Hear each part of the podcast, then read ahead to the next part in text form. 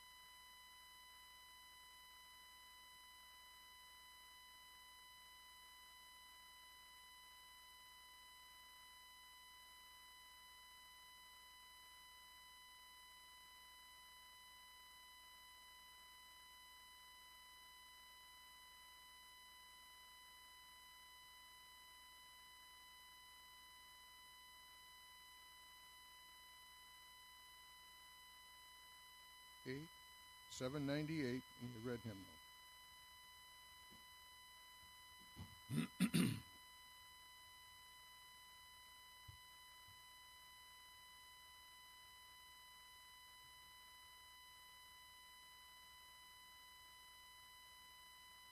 Seven ninety eight in the red hymnal.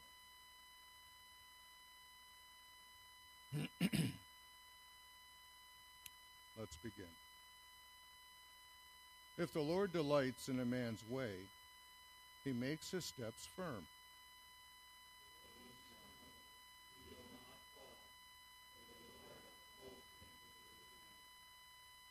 I was young, and now I am old. Yet I have never seen the righteous forsaken, or their children begging bread.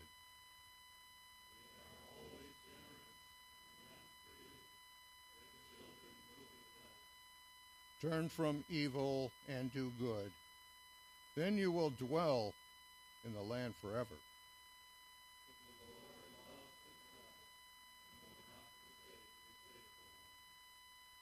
They will be protected forever, but the offspring of the wicked will be cut off.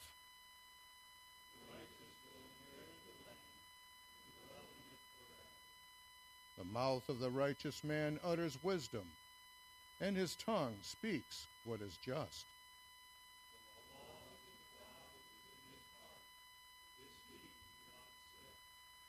The wicked lie in wait for the righteous, seeking their very lives.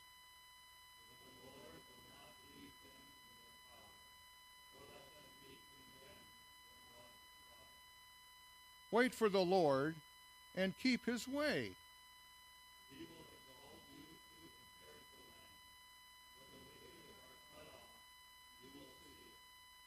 I have seen a wicked and ruthless man flourishing like a green tree in its native soil.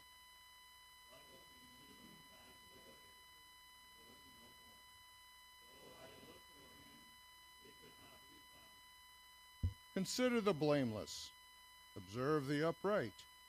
There is a future for the man of peace.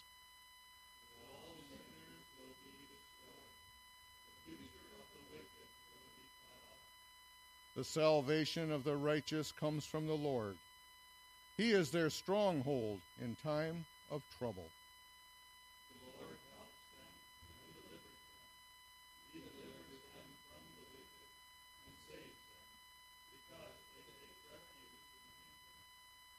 Father in heaven, may you bless the reading of this psalm, that it may touch the hearts of the lost, but Father, more importantly, reinforce the hearts of those who are within your grasp.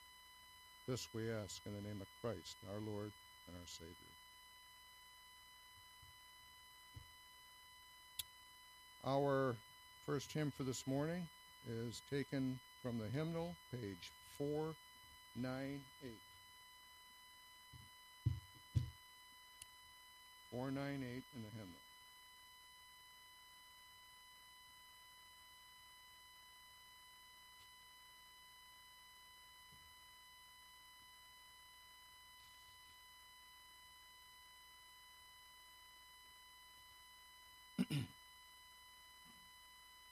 Remember, joyful noise.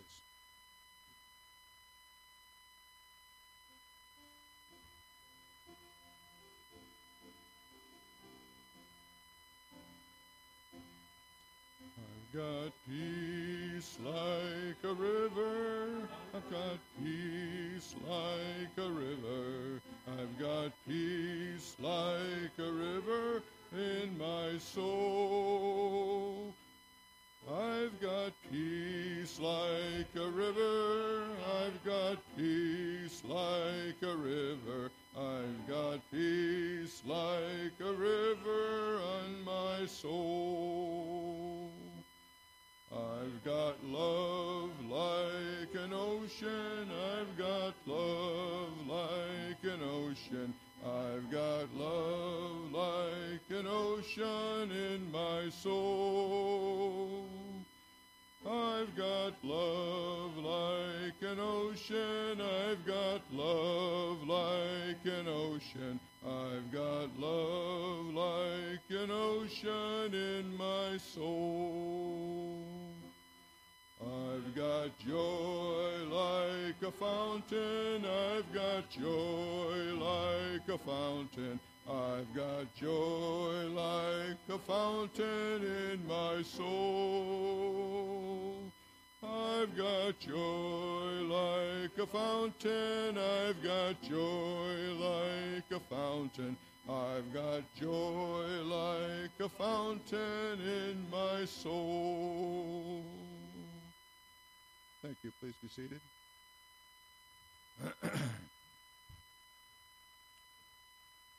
Our congregational for this morning is uh, Janelle. You had a pick uh, already. Okay, what page would that be on? 475? 435.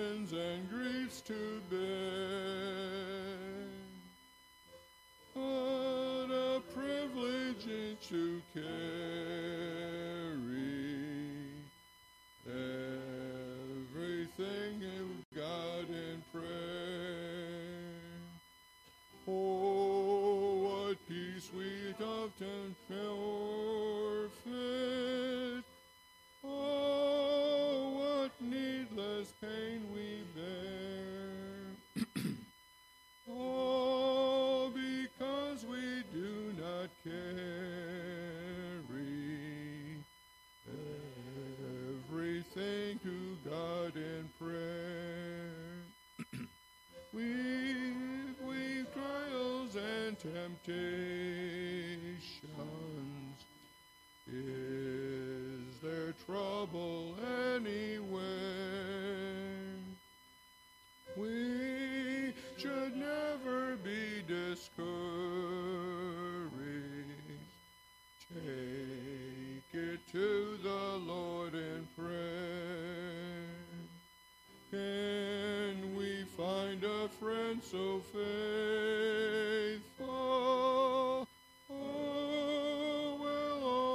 Sorrows share?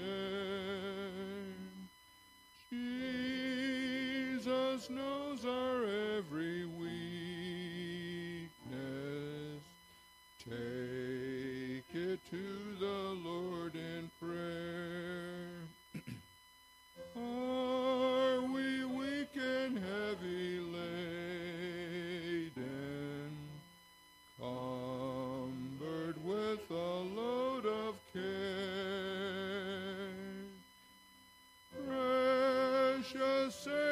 still our refuge. Take it to the Lord in prayer. Do thy friends despise or sake thee? Take it to the Lord in prayer. In his arms he'll take and shield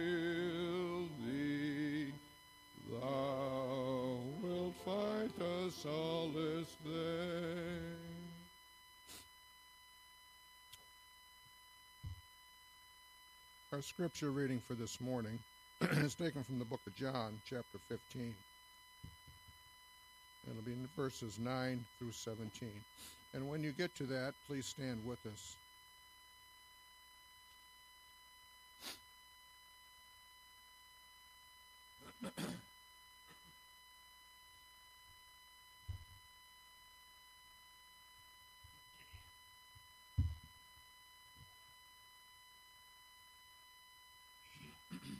once again. John 15, starting at verse 9. As the Father has loved me, so I have loved you. Now remain in my love. If you keep my commands, you will remain in my love, just as I have kept my Father's commands and remain in his love. I have told you this so that my joy may be in you and that your joy may be complete. My command is this love each other as I have loved you. Greater love has no man than this to lay down one's life for his, for one's friends. You are my friends if you do what I command.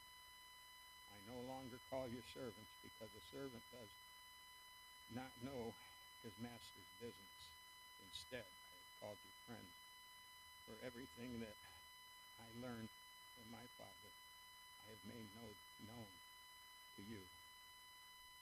You did not choose me, but I chose you, and appointed you as, so that you might go and bear fruit. Fruit that will last, and so that whatever you ask in my name, the Father will give you. This is my command love each other. Ask that the Lord will bless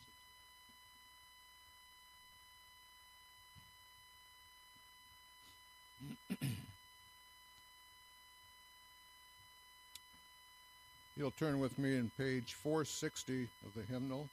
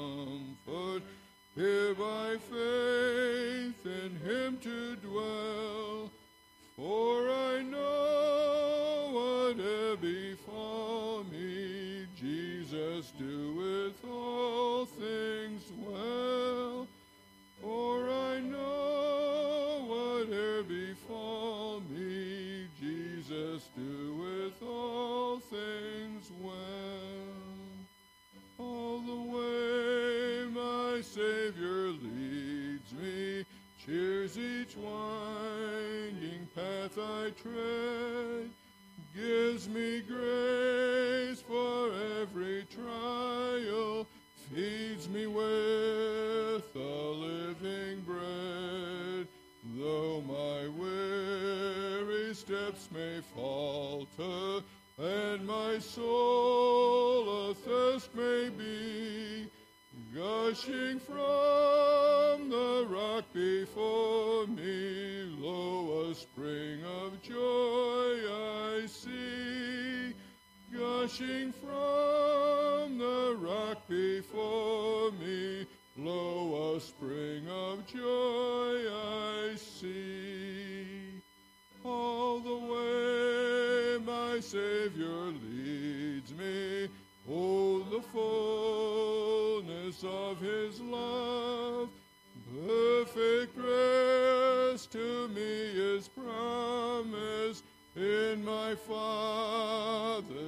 house above.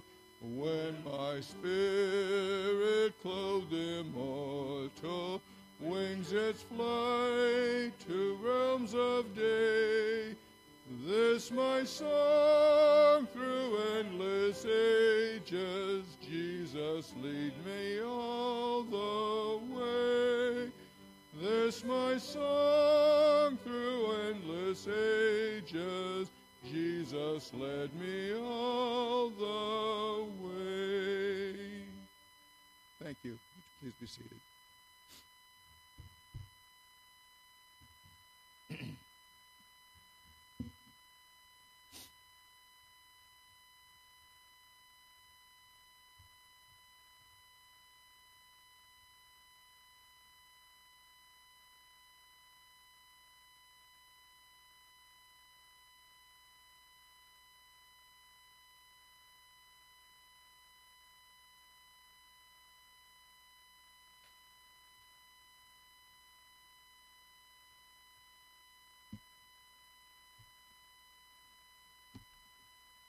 Our scripture this morning is John 15, verses 9 and following.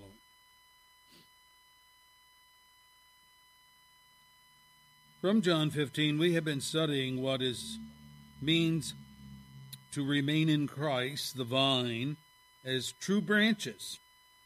And of late, we have been looking at the positive incentives to do this. For one, we have the promise of answered prayer if we remain.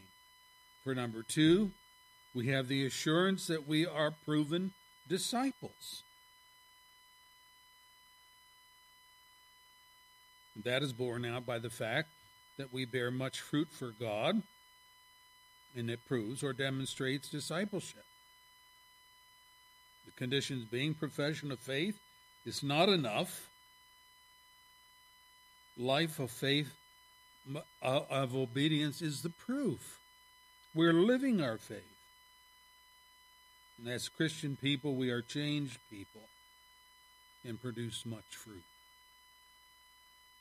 Second condition being that the fruit must be of the kind which glorifies God, which is to say, that busyness in religious activities is not sufficient.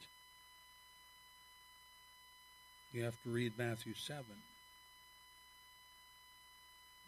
The works there can be done from an evil heart. Jesus says so.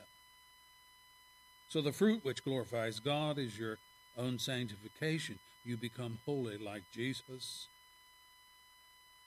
not what you do for others or to others. we drew out a couple of lessons. Number one, the fruit which God approves and which glorifies Him is the fruit in us of a changed character from evil to good as we abide in Christ. And secondly, the production of fruit pleasing to God is a cooperative effort between the true disciple of Christ and the Holy Spirit. Thirdly, we learn that repentance is more than saying, Oh, I'm sorry. No, repentance means change. It means stop doing the evil and start doing what is right before God. And today we continue on looking at the incentives that Christ gives in John 15 to remain in Him. He, it's wonderful that He tells us, it doesn't just say, remain, remain, remain. He says that, remain in Christ, but He gives us incentives to do what He's commanding us to do. And that is what we're looking at in this text. As we come to today's study, let us seek the Lord's enablement. Our Father, we thank you for the truth of your word. We thank you for the teachings of the Lord Jesus Christ. We don't have to guess at it. Thankfully, John, a disciple of Jesus, followed him about, the last living apostle, takes us not only through his gospel, but through the letters, 1st, 2nd, 3rd John, and also the entire book of the Revelation. One of the prolific writers of the scripture is this disciple, John. No wonder the scripture says he was the disciple Jesus loved. Lord, we long to hear that acknowledgement as well as we're faithful to your word. Now, we're not going to be writing scripture, that is all done. The book is finalized. We praise you for that, but we can be a living testimony to the truth of the Scripture. And as I have said a number of times, we are the Bible that the world reads. They're not into the book, but they sure watch us when we claim to know God through Christ. Bless the truths to our heart. Bless only what is truth in Christ's name. Amen. Our text today is in John 15, and we're looking at the incentives to remain in Christ. I didn't invent the incentives, Christ Himself gives us incentives to remain with Him. We've looked at a number so far the promise of answered prayer, the promise of. I mean, did we really catch that? Not, well, I hope He answers my prayer, but the promise of it. Secondly, the confidence of a proven discipleship. We're not bragging when we say we're a disciple of Christ if we have a proven record of those things which define a dis- disciple of Christ. And now we're at point three, the third incentive the comfort of knowing that you remain in Christ's love. Verse 9 As the Father has loved me, so have I loved you. Now remain in my love. If you obey my commands, you will remain in my love, just as I have obeyed my Father's commands and remain in his love. We hear a lot these days about God's love for people we are told that God loves everybody. We are led to believe by some preaching that love is all that God is, that his other attributes must take a back seat to his attribute of love. Oh, yeah, he has other attributes, but the boy, the key thing is that God loves us. we hear that he loves his people with a special love, a discriminating love that is superior to his love for mankind in general. we have comparisons made between God's love for his people as a father and the way we should love one another in his family. So, an awful lot is said and continues to be said about the love of God. One important assertion made is that God always loves. Christian songs are written which say, in effect, God loved you just the way you are. The idea being that men as sinners don't have to change, they don't have to repent. God loves them, ah, sin and all. This definition is of a God whose love is all embracing. Anyone is welcome to his love, and it matters not if they obey God or live their lives as they please, God still loves them. What about all of this? Does God love everyone? Does it make a difference as to how people respond to God in order to be loved by Him? In our text, Jesus says a lot about love from verses 9 and following. Let's consider his teaching on love under three headings. Number one, the quality of the love to which Christ calls us and which we will enjoy if we remain in him. Number two, the qualifications or conditions for entering into and enjoying Christ's love. And number three, the exemplary, exemplary life by which we are to pattern ours if we want to have the assurance of resting in Christ's love. Firstly, then, the quality of the love to which Christ calls us, and which we will experience if we remain in Him. Verse 9. Here it is. As the Father has loved me, so I have loved you. Now remain in my love. Here we are given a clear command by Jesus remain in my love. But what is the nature of that love? With what kind of love has Jesus loved his disciples?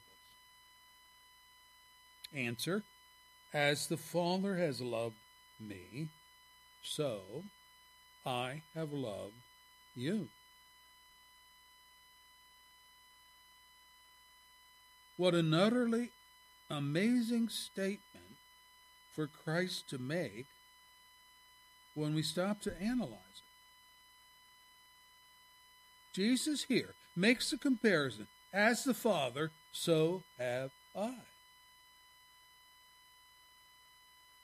Whatever men may think about the love of God for them, I think there are few among us who would dare make such a comparison by telling others that we have loved them just as God has loved us.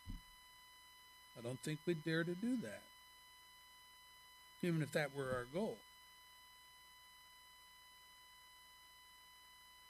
If we have any understanding whatsoever about the sin of our own lives and how that sin mars even our best actions, we could never conclude that we love others like God has loved us. His love is perfect, it is without flaws, without malice, without ulterior motives, devoid of manipulation, devoid of selfishness. But our love is often flavored by one or more or all of these things in time. Yet Jesus does tell his disciples that he has loved them just as the Father has loved him. The Father's love for Christ becomes then the standard of Christ's love for his people. It is as though Jesus is saying to us, if you can discover and understand how the Father loves me, you will have some grasp of what it will mean for you to experience my love.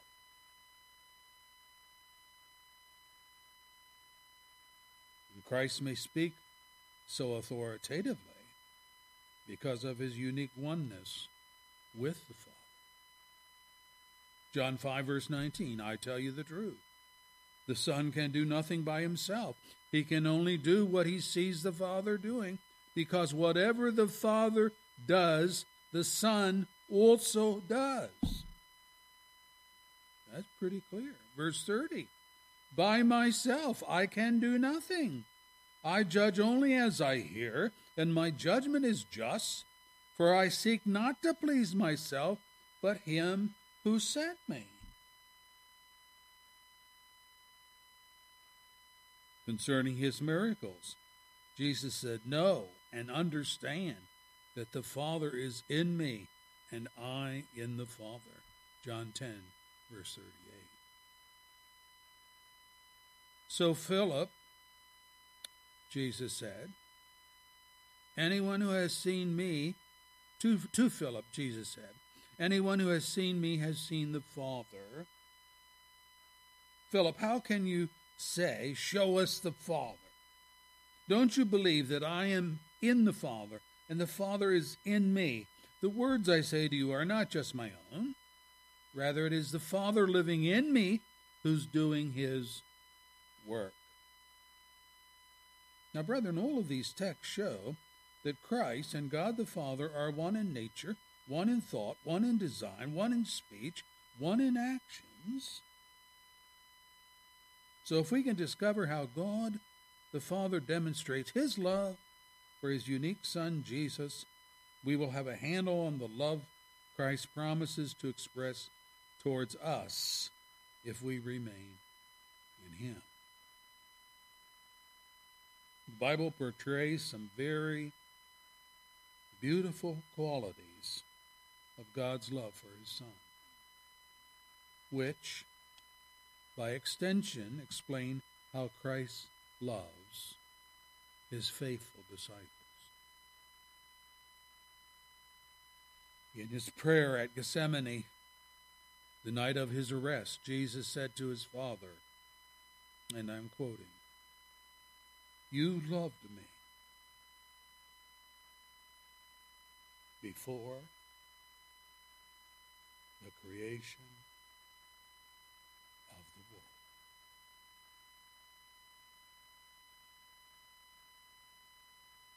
Boy, there's something to think on the night of your crucifixion. But that's what Jesus thinks on. Father, you loved me before the creation of the world.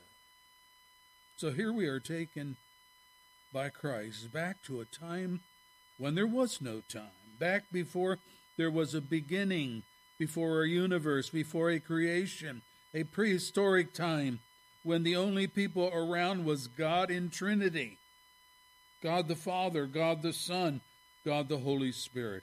And Jesus confesses in his prayer that God the Father loved him even back then.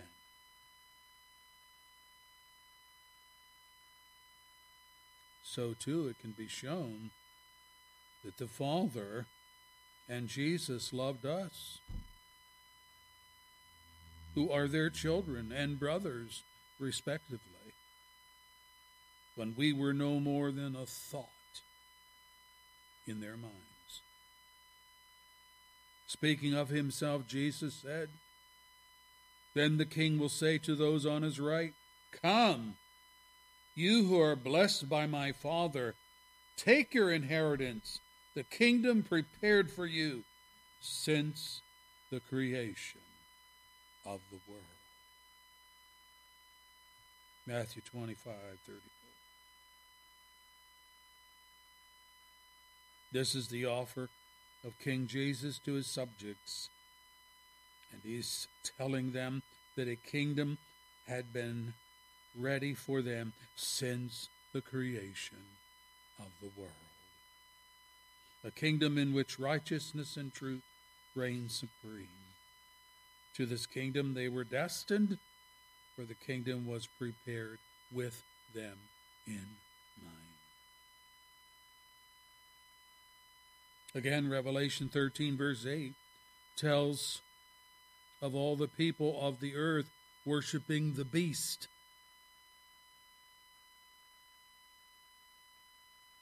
And he writes, All whose names have not been written in the book of life belonging to the Lamb, that's Christ, that was slain from the creation of the world. Here, the sacrifice of Christ in redeeming love on his cross, which brings life and which by faith brings that life to all believers, is said to have been a done deal in the mind of God before the creation of the world.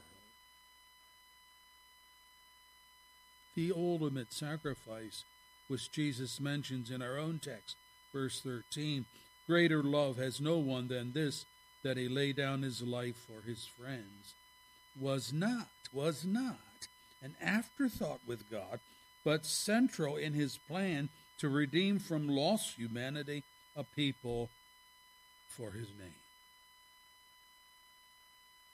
That the love of God was the motivation here is not in doubt. Because in Ephesians 1, verse 4 and following, this believing church was told, He chose us in him before the creation of the world, to be holy and blameless in his sight. In love, he predestined us to be adopted as his sons through Jesus Christ, in accordance with the pleasure of his will, to the praise of his glorious grace, which he has freely given us in the one he loves. Now, brethren, these scriptures are rehearsing the electing love of God and His Son Jesus for us, His people. Just as the Father loved the Son, deliberately, intentionally, unequivocally, irreversibly by name, so we have been loved. It was not, it was not that God looked down the corridor of time and saw that on July 15th, so and so would hear the gospel and believe. And so, seeing that he would believe and choose Christ, God therefore chose him. Uh, that is the common explanation of electing grace. but no, before there were any corridors of time to look down before time and grace, before human history emerged, God's love was fixed upon us who believe. And his love preceded ours, indeed activates and animates our love for him. We love him because what? He first loved us. Unless those dead in trespasses and sins be given life from the loving Christ, they will remain in a state of hostility and alienation from God. Romans 1 and verse 30 calls mankind, apart from God's grace, haters of God.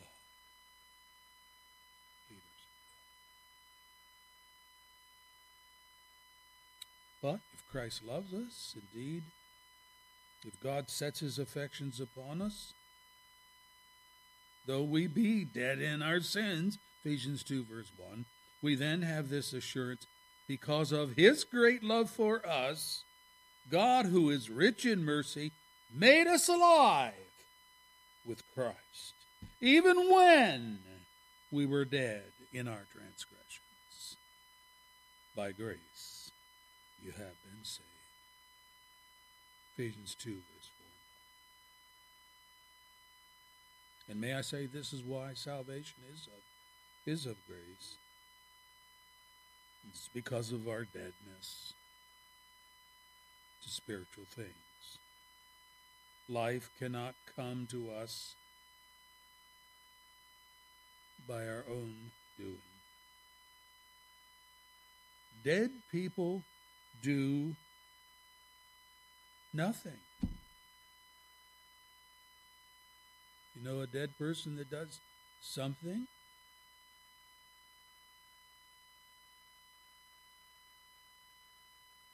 Nothing is not something which is commendable to God.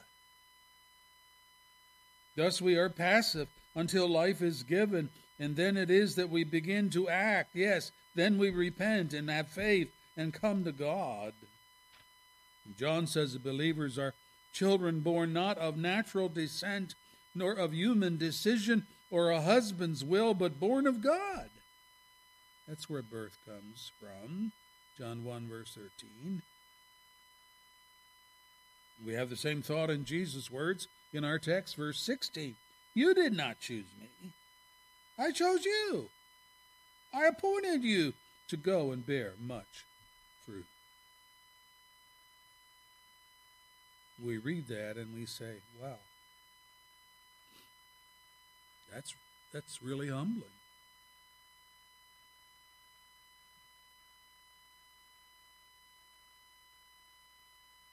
Yes, it's humbling.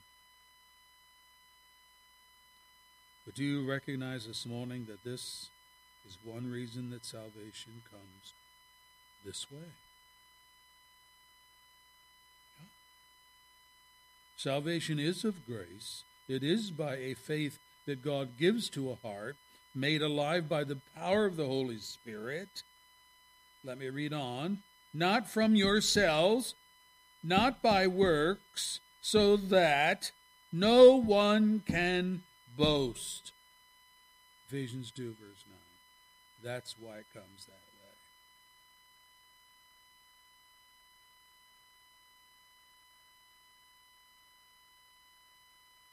Do you know that God deliberately chooses the foolish of the world instead of the wise and the noble in order that no one may boast before him? 1 Corinthians 1, verse 21. He also says in verse 31, same chapter, let him who boasts boast in the Lord. Peter warns God opposes the proud, but he gives grace to the humble. There are professing Christians who will argue this very point, and they say, But I had to believe, but I had to believe, but I had to believe. You can talk about God's electing grace all you want, but I had to believe. And they say it just that way, which is to say, I had to have my part in it. And I do have my part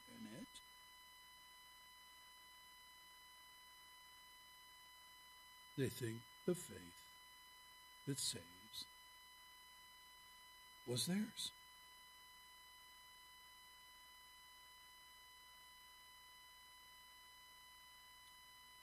Better for you to have your pride abased, to have your arrogance curbed and your self righteousness nullified, and to be the subjects of Christ's electing love,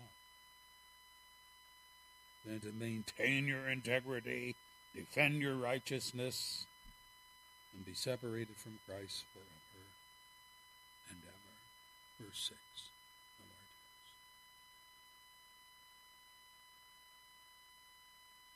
Am I speaking to any here this morning? You are maintaining your personal integrity. You admit to no sin, or at least to no sin worthy of the judgment of God. The words of Christ, apart from me, you can do nothing.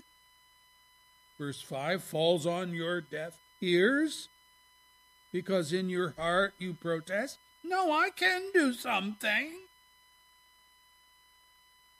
I'm not handicapped. Oh, sure, I have my faults. But don't we all? If this is you this morning, listen to the words of Christ. It is not the healthy who need a doctor, but the sick. And I have not come to call the righteous, but sinners to repentance. Luke 5, verse 31 and verse 32.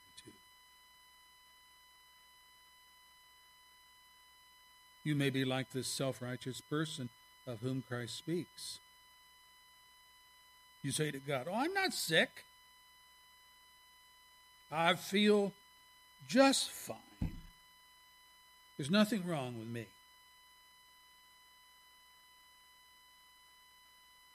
I was listening to a report on um, high blood pressure.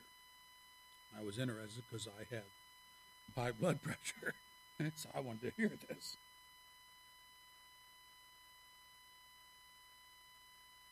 The doctor being interviewed said that people over 40, oh boy, got me there too. Uh, people over 40 should have their blood pressure checked once a month. I check mine once a day. I got other things like a transplanted kidney, so I have to watch that. High blood pressure is called by the doctors the silent killer. Have you ever heard that? It's the silent killer. Silent because people with sustained high blood pressure are a stroke waiting to happen.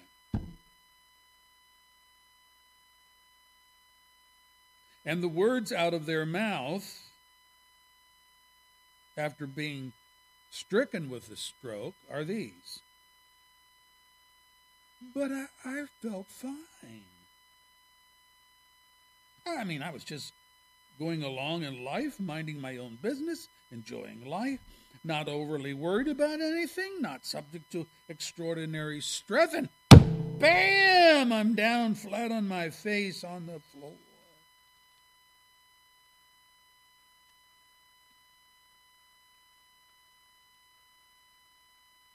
The reason high blood pressure is so dangerous is because you're dead with a stroke before you detect the problem.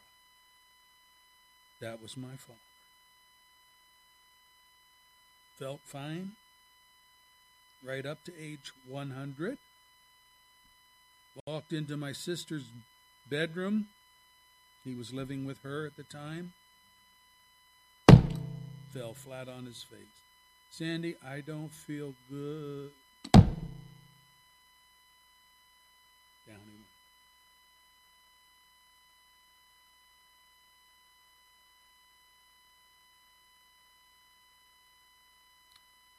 The reason high blood pressure is so dangerous is because you're dead before you detect the problem.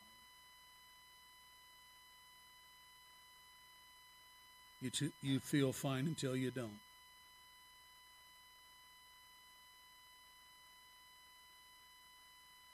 Christ comes to minister to sinners, to people who are walking dead men, though they don't know it.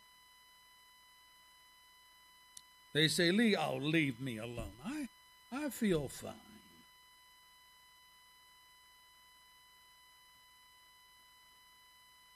Sin's wages are death, but payday hasn't arrived yet, and so they see no need for God's forgiveness in Christ. By the time they realize that they should have been taking their spiritual pulse and blood pressure, it's a little too late.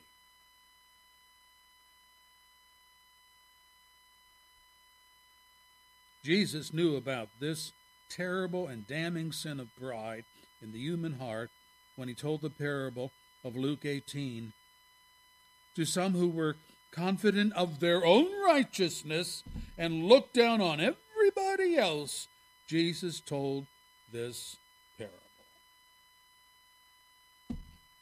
Two men went up to the temple to pray, one a Pharisee, the other a tax collector.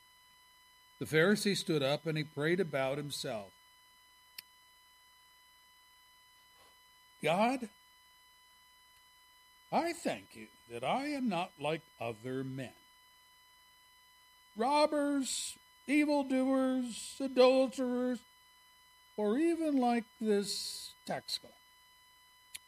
I fast twice a week, get it now, twice a week, and give a tenth of all that I get. But the tax collector stood at a distance. He would not even look up to heaven. He beat his chest and said, God, have mercy on me, a sinner.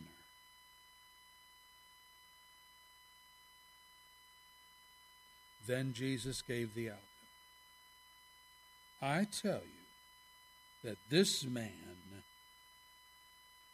the sinner that wouldn't put his eyes towards heaven, I tell you that this man, rather than the other, went home justified before God. For everyone who exalts himself will be humbled, and he who humbles himself will be exalted. I ask, in which category would you classify yourself this morning? Some here today may have a humble look on the face, but a proud look on the heart. You're in jeopardy of losing heaven's ground. Jesus taught that none but the poor in spirit shall inherit the kingdom of God. You'll find it in Matthew 5, verse 3 poor of spirit, not proud in spirit.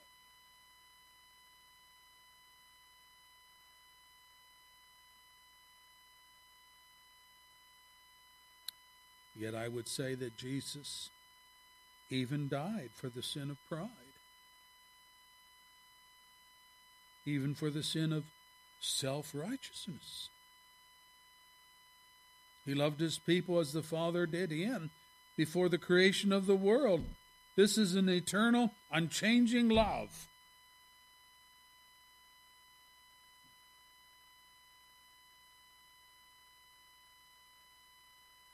Has its roots in eternity past. The second quality of the Father's love for Jesus, and thus of Jesus' love for us, his people, is given in John 5, verse 20. Let me read it. For the Father loves the Son and shows him all he does. Hmm. Father loves the Son and shows him all he does. Skeptics of the Bible like to pounce on this verse, and others like it, which appears to deny appears to deny the omniscience of Christ. They say, see, Jesus cannot be God because he says in his own words that God the Father shows him what he does. Well, he has, if he has to be shown what the Father does, it means he didn't know beforehand. A wonderful example of false logic. There it is. There are many other scriptures which demonstrate the fact that Christ is omniscient.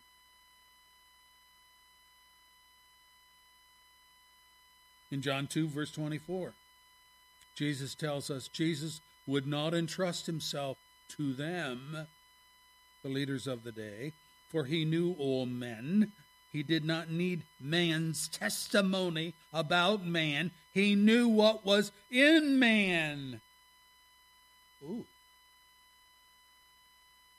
Or in addressing the skeptics of the audience of his day, Jesus said in John 6 and verse 64 There are some of you who do not believe.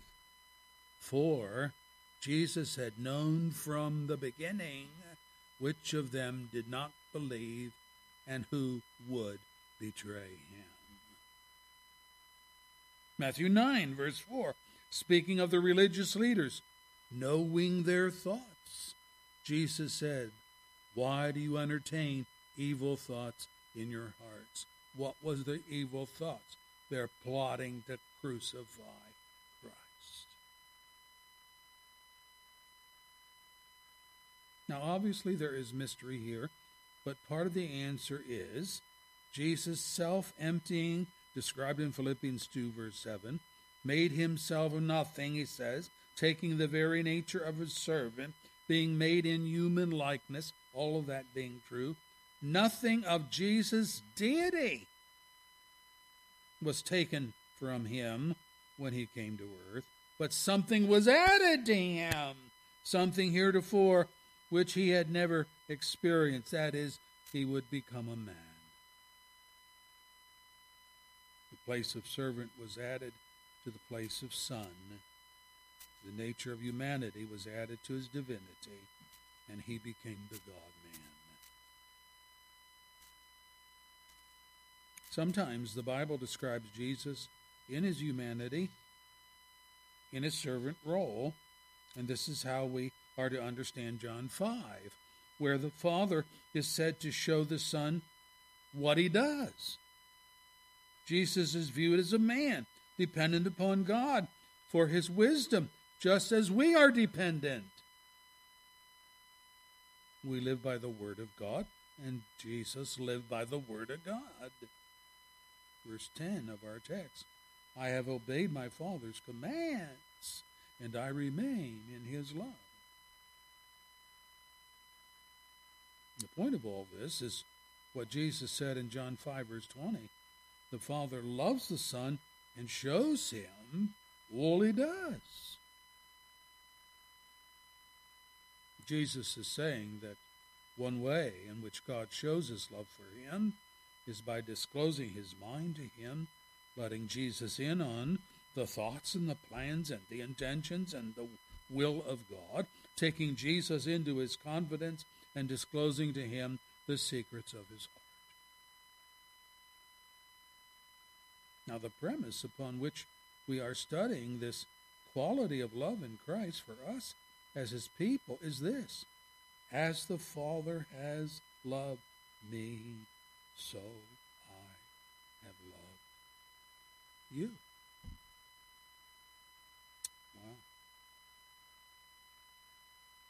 Okay, that being so, and we having just discovered that one way the Father showed his love for Jesus was to let him in on the mind of God, we would expect that Jesus will let his people in on his plans, right?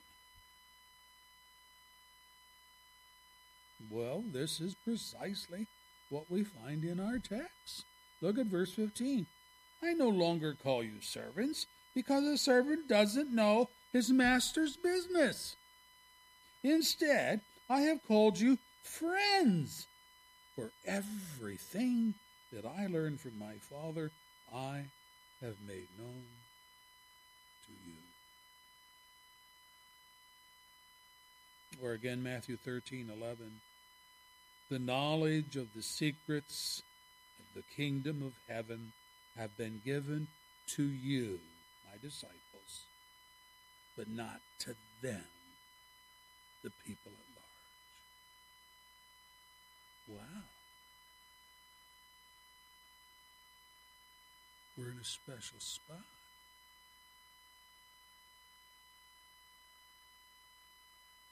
Luke 10, verse 22 and 23 puts it this way All things that have been committed to me by my Father, no one knows who the Son is except the Father, and no one knows the Father except the Son, and those to whom the Son chooses to reveal him.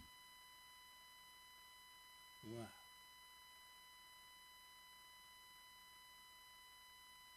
He goes on and says it this way to his disciples Blessed are the eyes that see what you see. For I tell you that many prophets and kings wanted to see what you see, but they did not see it. They wanted to hear what you hear, but they did not hear it.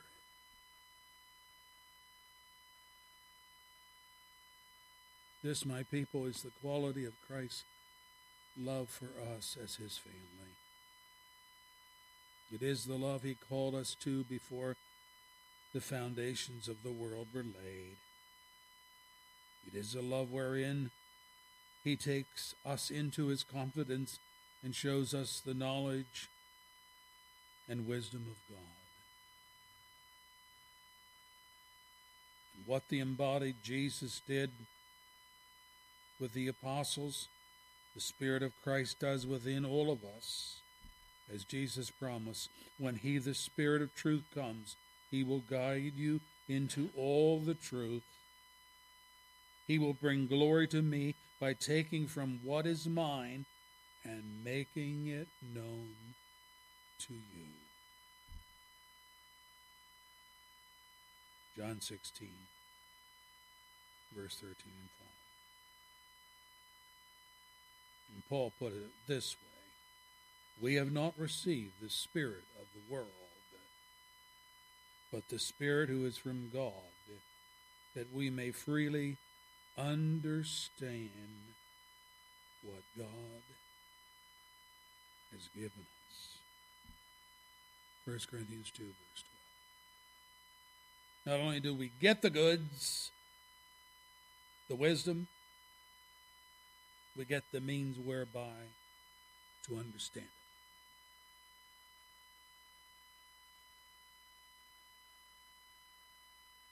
And all of this is due to love, brethren.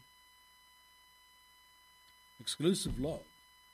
Jesus discloses to his people the mind of God, and he deliberately refuses to make himself known to the arrogant world.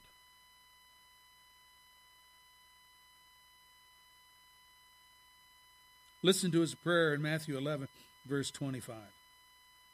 I praise you, Father, Lord of heaven and earth, because you have hidden these things from the wise and the learned and revealed them to little children. Yes, Father, this was your good pleasure.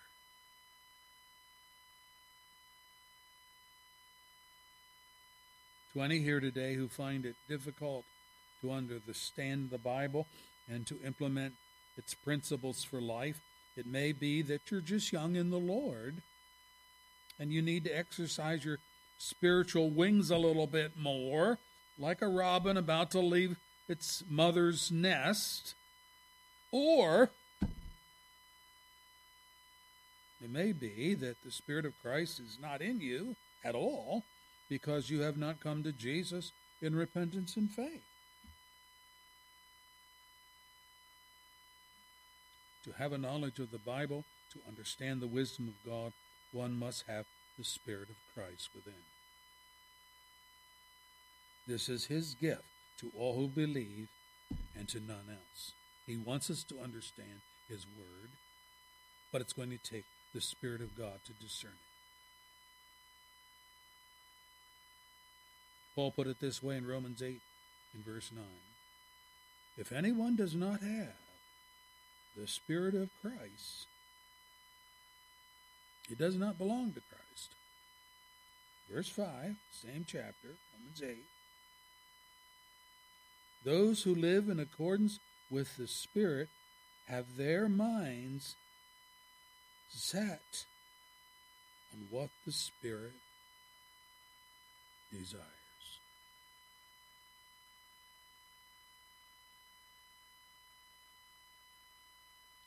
You may be very restless in your life, very frustrated. You don't know which way to go. And sometimes because of all the turmoil in your family.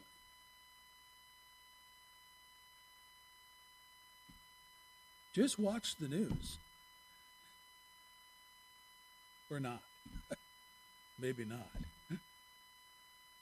The world of unbelievers is like a it's like a world set adrift.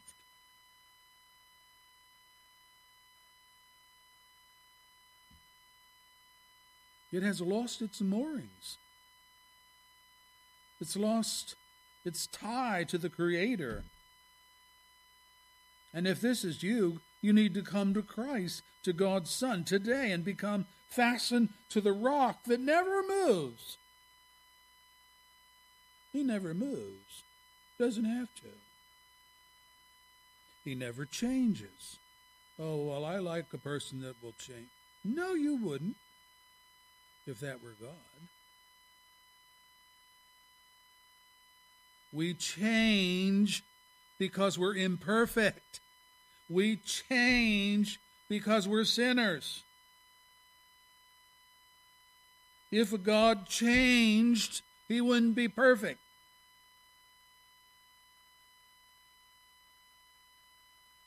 The scripture says he's the same today, yesterday,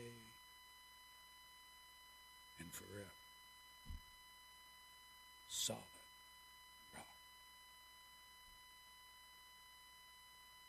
You know that's why we trust the Bible? It is. How do you know? Christ will receive you and save you if you trust in Him. Because He said it.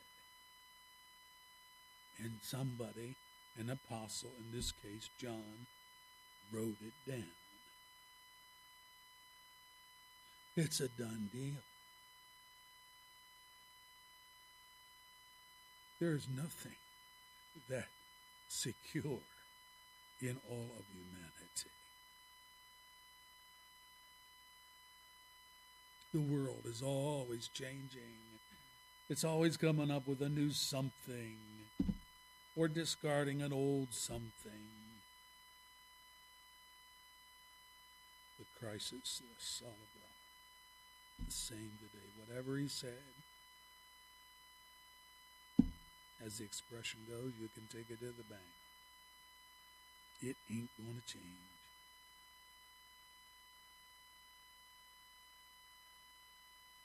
The chosen of Christ experience his love, his electing love, his self disclosing love, a love that treats us like members of God's family, for such we are by grace. And that does not change. May we trust this Savior that is solid like that. The same yesterday, today, and forever. The same one John preached a thousand years ago. We have it written in Scripture what was taught, what was believed, how Jesus functioned, what he taught, how he lived. It's all there may we believe. Father, send your Spirit upon us. Grant to us your faith, the saving faith that comes from you, not our own personal faith. Our own personal faith is terrible. It doesn't believe anything spiritual or supernatural, it just trusts in itself. That is faith that is damning in effect.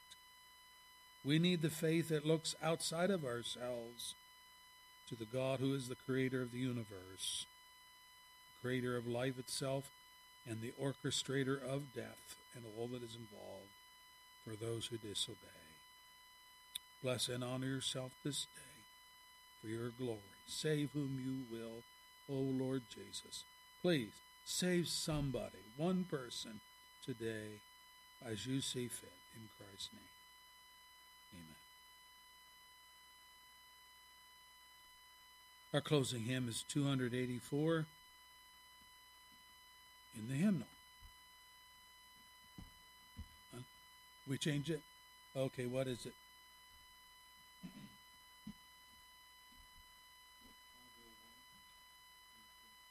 In Trinity.